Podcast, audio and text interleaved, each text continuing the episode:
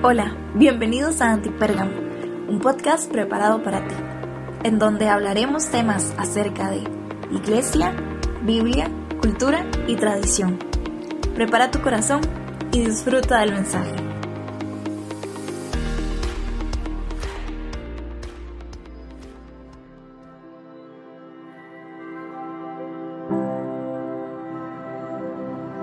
Hey, ¿cómo están? Bienvenidos a Antipérgamo. Qué bueno que estén por acá. Me siento muy honrado. Quiero agradecer a cada uno de ustedes por siempre apoyarnos, por siempre compartirnos. De verdad que para mí es un honor y un privilegio estar acá eh, en las distintas plataformas. También recuerdo que pueden escucharnos por a través de la aplicación de Enlace Plus. También puedes ahí encontrarnos, ¿verdad? Y quiero contarte una serie de cosas que me ha pasado en estos últimos días, ¿ok? Antes de iniciar con el episodio. Bueno, número uno, si puedes escuchar mi voz claramente, ¿verdad? Eh, vine saliendo de una gripe después de ponerme mi tercera dosis eh, de la vacuna así que contra el COVID, entonces pues vino, he venido afectado, mi garganta ha estado muriendo, pensé que no iba a grabar el podcast. Y adivinen qué pasó el día de ayer, superé uno de mis miedos y fui al dentista y me sacaron una muela, así que no sé cómo hoy estoy acá grabando este episodio, pero sé que Dios te va a hablar, así que sé que Dios te va a hablar. Así que toma papel y lápiz para este episodio. Eh, vengo enfermo, vengo es que me saquen una muela, ¿verdad? De una extracción. Así que eh, si tengo que tomar mucha agua durante el episodio, si tengo que hacer algunos cortes, pues espero que me perdones, pero acá estamos con todo. Quiero agradecer también a una persona que me bendijo con una interfaz y con un micrófono profesional para podcast. Así que pues lástima que el audio mejoró, pero mi voz empeoró para hacer el día de hoy. Pero agradecemos a Dios por la generosidad de esa persona. Ayúdame a orar, lo puse en mi Instagram, ayúdame a orar por esta persona que Él lo hizo con mucho amor y la verdad es una bendición para cada uno de nosotros y pues vamos creciendo. Creo que Dios va respaldando este proyecto tan lindo que nació en el 2020 y que ya pronto estaremos a cumplir un año, un año, así que vamos a tener también un episodio de aniversario súper bueno. No te lo puedes perder el próximo mes con una serie súper buena también.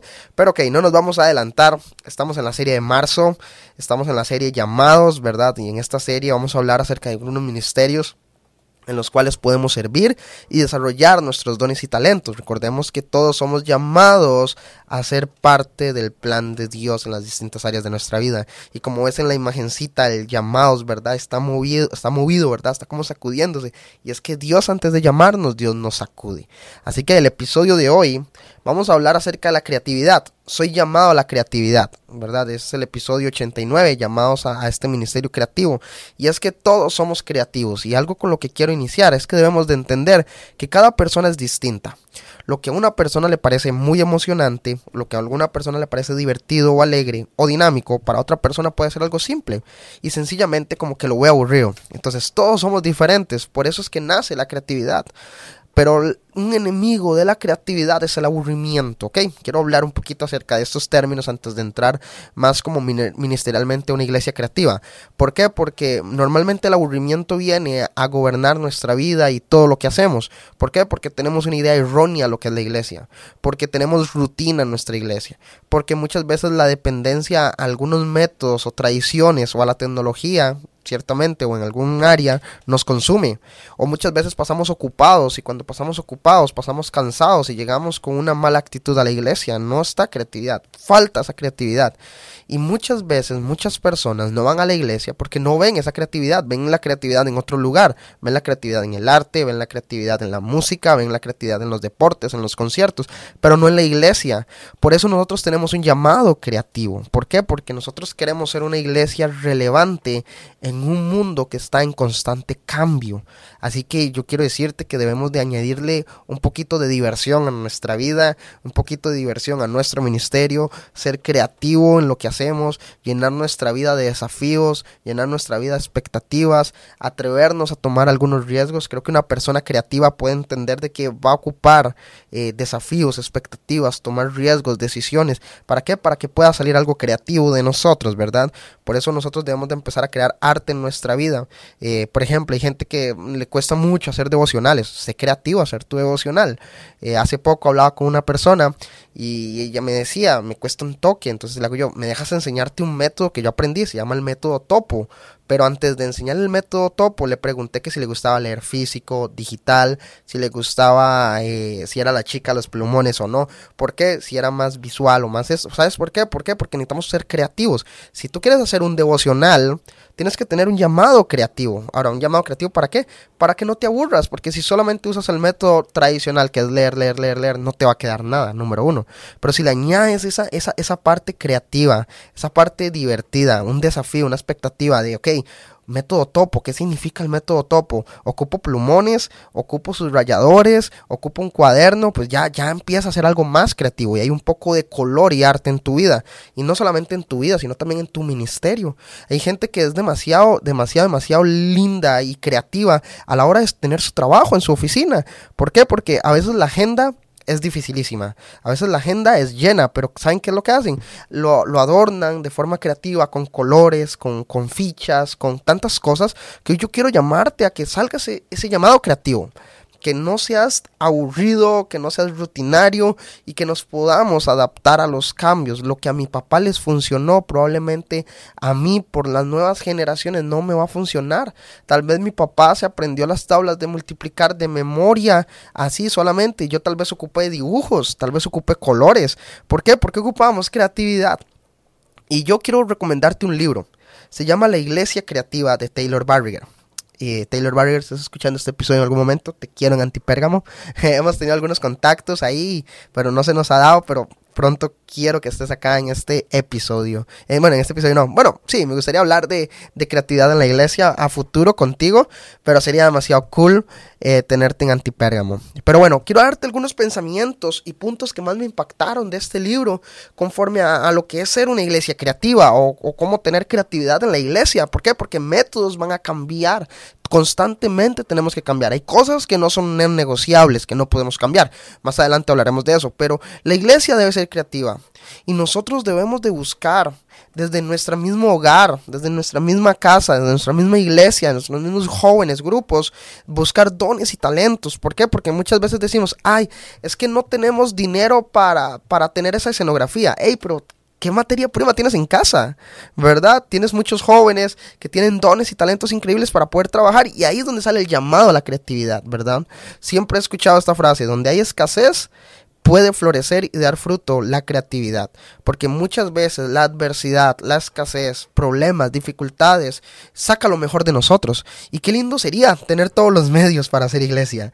Que me encantaría tener un coffee shop siempre, me encantaría tener una pantalla, las mejores luces para hacer iglesia me encantaría tener todos los recursos, aulas de niños increíbles, eh, atención de lujo a las personas, algo llamativo y creativo que, capte la atención de la gente, pero a veces no hay, pero ¿qué tienes en tus manos?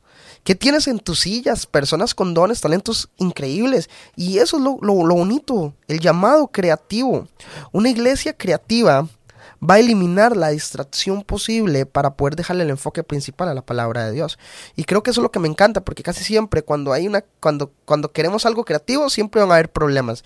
¿Por qué? Porque no hay dinero, no hay esto, pero no la intención de una iglesia creativa, al final y al cabo, claro, me encantaría tener las mejores luces, pero no se trata de tener las mejores luces. Se trata de quitar toda la distracción para darle el enfoque principal a Jesús, a la palabra de Dios. Por eso es importante entender que una persona creativa es cuando entiende que es más importante arreglar nuestro interior para que cambie nuestro exterior.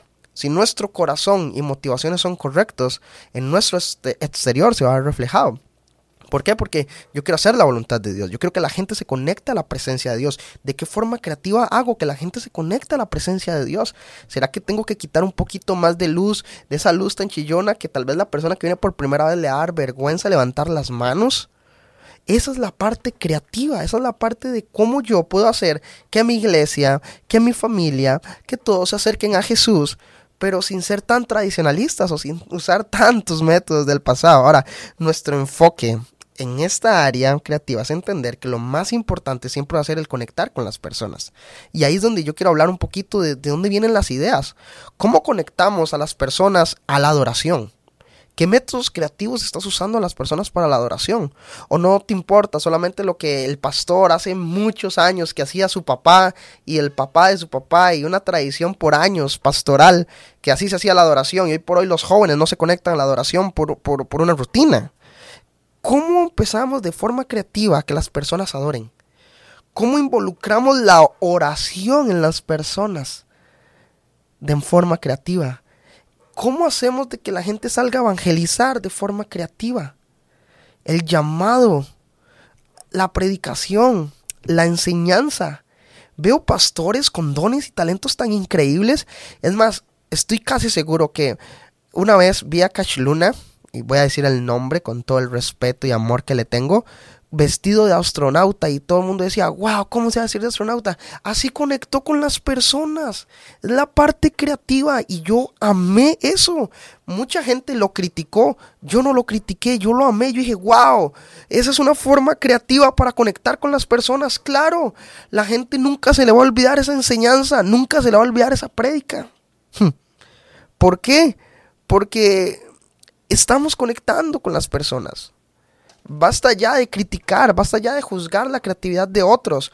Hay veces que ponemos dos cuadros de pintura y uno dice, qué feo cuadro, otro dice, wow, en ese cuadro yo veo tantas cosas increíbles. ¿Por qué? Porque la manera en la que tú ves las cosas no es igual que otra persona. Así que número uno, no critiques, no juzgues a otra persona por su creatividad. Pero número dos, nosotros tenemos un llamado a ser creativo. Ahora, tal vez hay personas que dicen, no, pues yo no me voy a vestir de astronauta para poder dar un, mensaje bíblico. Pero, hey, ¿qué tienes en tus manos para poder ejemplificar de mejor manera? Ya no solamente se trata de hablar, hablar, hablar, hablar, hablar y hablar y hablar y hablar. No, no solo se trata de eso. Ahora solo se trata de ejemplificar, de modelar, que la gente aprende más viendo que escuchando. Ahora, viendo, escuchando y más otra, otra cosa puede ayudar mucho en el aprendizaje. Ese es un llamado creativo. ¿Cómo conecto con las personas en la adoración? ¿Cómo conecto con las personas al evangelismo, en la predicación, en la enseñanza, al llamado, a la oración, pero de manera creativa. Nosotros fuimos creados a imagen y semejanza de Dios de forma creativa. Dios, un Dios creativo, un autor, un pintor. Él hizo los cielos, la tierra, nos hizo a nosotros. Nosotros tenemos el ADN de la creatividad en nosotros. Y algo lo que más me encanta es que los jóvenes tienen una creatividad increíble y nosotros debemos de darles espacio en el área creativa. Claro, ellos se van a equivocar, ellos van a fallar, pero debemos de brindar ese espacio seguridad y confianza para que lo intenten. Ellos saben, o sea, yo sé, voy a ser vulnerable. Hasta hace poco descargué TikTok. Hoy por hoy un adolescente sabe cómo hacer un TikTok. Ya es más, es influencer en TikTok. Ahora imagínense esa persona sirviéndole a Dios y evangelizando a través de, de sus videos en TikTok. ¡Wow! Pero ¿por qué no, no pasa eso? Porque no le damos ese espacio a los jóvenes en el área creativa. Los jóvenes siempre serán la mejor materia prima que tenemos en nuestras iglesias. Ellos conocen y ellos van a amar la visión si nosotros se la presentamos, si nosotros le abrimos ese espacio y que ellos puedan ser. Ahora, si nosotros queremos ser una iglesia creativa, nosotros debemos de entender que cada uno de nosotros debemos de poner nuestros dones y talentos, que todo obviamente es disposición y dado por Dios, y ahí es donde la iglesia empieza a ser creativa, cuando entendemos que lo que Dios puso en nuestras manos es para su gloria y para su honra, y nosotros como pastores, como líderes, debemos de impulsar a una generación creativa a que claramente deben de ser creativos. Ahora, ¿por qué debemos de tener creativos en las iglesias? ¿Por qué hablo de, de un llamado creativo? Porque nosotros debemos de aprender a crear, debemos de aprender a construir, debemos de aprender a tener respuestas, debemos de aprender a tener soluciones y nosotros debemos de, de, generar que nuestra creatividad cause una revolución para hacer famoso a Jesús. Por eso nosotros debemos de ser creativos, por eso debemos de tener creativos, porque creatividad viene de la palabra crear, construir, y nosotros en las iglesias debemos de tener gente dispuesta a tener respuestas, a tener soluciones, a crear.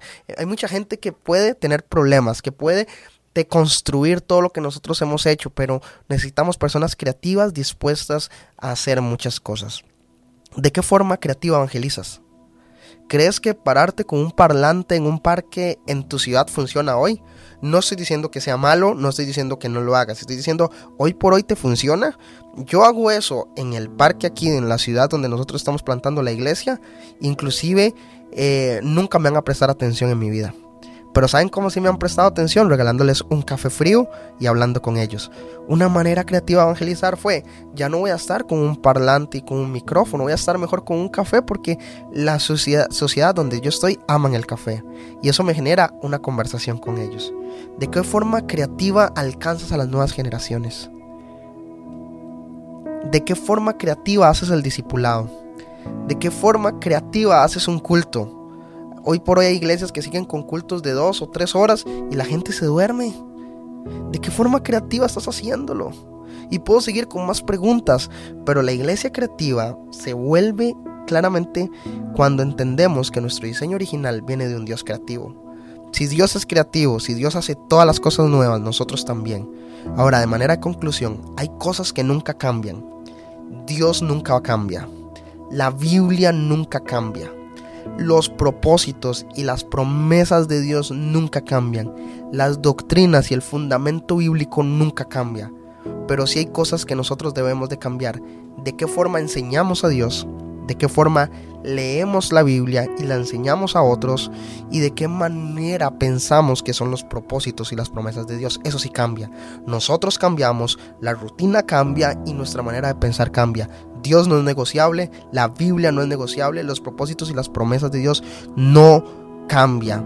Y la centralidad de cada método, idea creativa y propósito siempre es Jesús. Jesús nunca cambia, Jesús tampoco es aburrido, Jesús se tenía que meter al mar con Pedro a pescar, iba y lo hacía. Nosotros también que estamos dispuestos a hacer de forma creativa, porque nosotros tenemos un llamado creativo. Y yo quiero terminar con esta frase, y como iglesia nosotros debemos de estar dispuestos a hacer cualquier cosa que no sea pecado para alcanzar a las personas a Cristo. Y sé que con esta frase voy a chocar a muchas personas legalistas, pero como iglesia debemos de estar dispuestos a hacer cualquier cosa que no sea pecado claramente para alcanzar a personas de Cristo. Y hace poco hablaba con una persona y yo le decía a ella, tengo tantas ganas de comprarme una patineta, un deck, y para poder alcanzar a las personas en el skate park. ¿Por qué? Porque una vez me las acerqué así como soy yo, joven, con tatuajes y todo lo demás, y aún así con gorra y todo, y aún así no se me acercaron a hablar. ¿Por qué? Porque no era de su gente.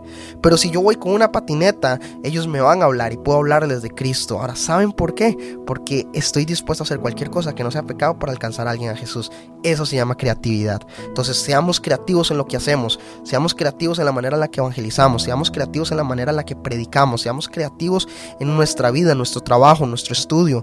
Así que añádele un poquito de diversión a tu vida, quita el aburrimiento, quita las distracciones, quita tantas cosas que no nos hacen ser personas creativas. Dios es un Dios creativo y nos llama a nosotros a la parte creatividad. Y hoy por hoy las generaciones, las nuevas generaciones son más expertas en detectar lo que es falso, lo que no es real.